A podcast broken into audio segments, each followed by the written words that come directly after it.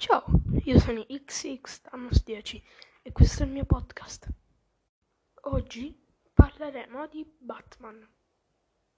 Partiamo col dire che Batman l'ho conosciuto grazie ai cartoni animati ed è stato uno dei miei supereroi ed lo è ancora preferiti. Io eh, per quanto riguarda i videogiochi ho iniziato a giocare con Batman Arkham Knight eh, penso ormai quasi tutti la conosceranno, la Batman Arkham Saga, una delle più spettacolari. Batman non è un supereroe normale che si occupa dei cattivi, li cattura e punto. Lui li capisce i cattivi, come per esempio troviamo Joker. Batman e Joker sono come eh, lo yin e lo yang sono due facce della stessa medaglia. Lo possiamo notare in alcuni fumetti come Batman Arkham Asylum o altri fumetti ancora. Batman non è sempre eh, come le, diciamo, se tu non lo diciamo approfondisci, tu non lo puoi capire il personaggio. Tu vedi Batman e dici è cupo, è cupo.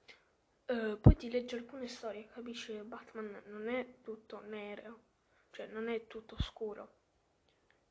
Per esempio, una storia che mi ha fatto cambiare l'idea su Batman è Batman Arkham Asylum, che non è tanto incentrata su Batman, ma diciamo sulla storia di Arkham Asylum, però ti fa vedere quanto Joker e Batman siano sullo stesso livello di pazzia. Oppure Batman il Cavaliere Bianco.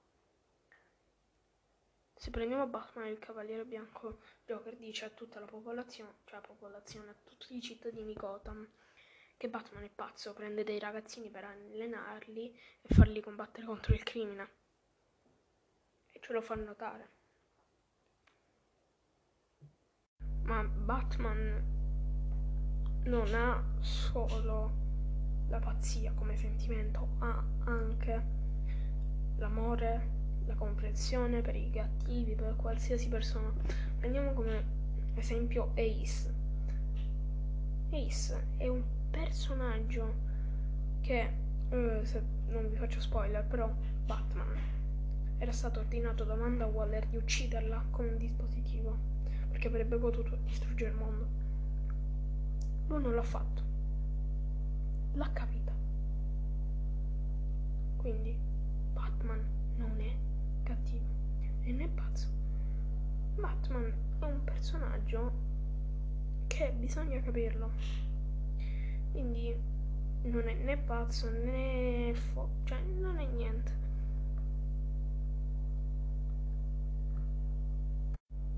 Poi se dobbiamo parlare di Batman e Robin ci sono almeno 5 Robin.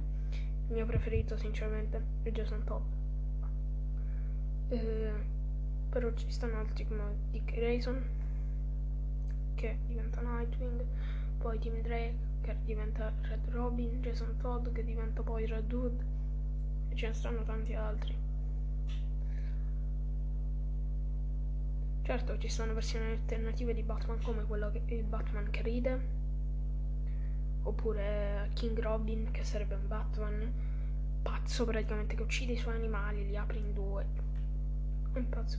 Quindi bisogna approfondirlo il personaggio per capirlo appieno.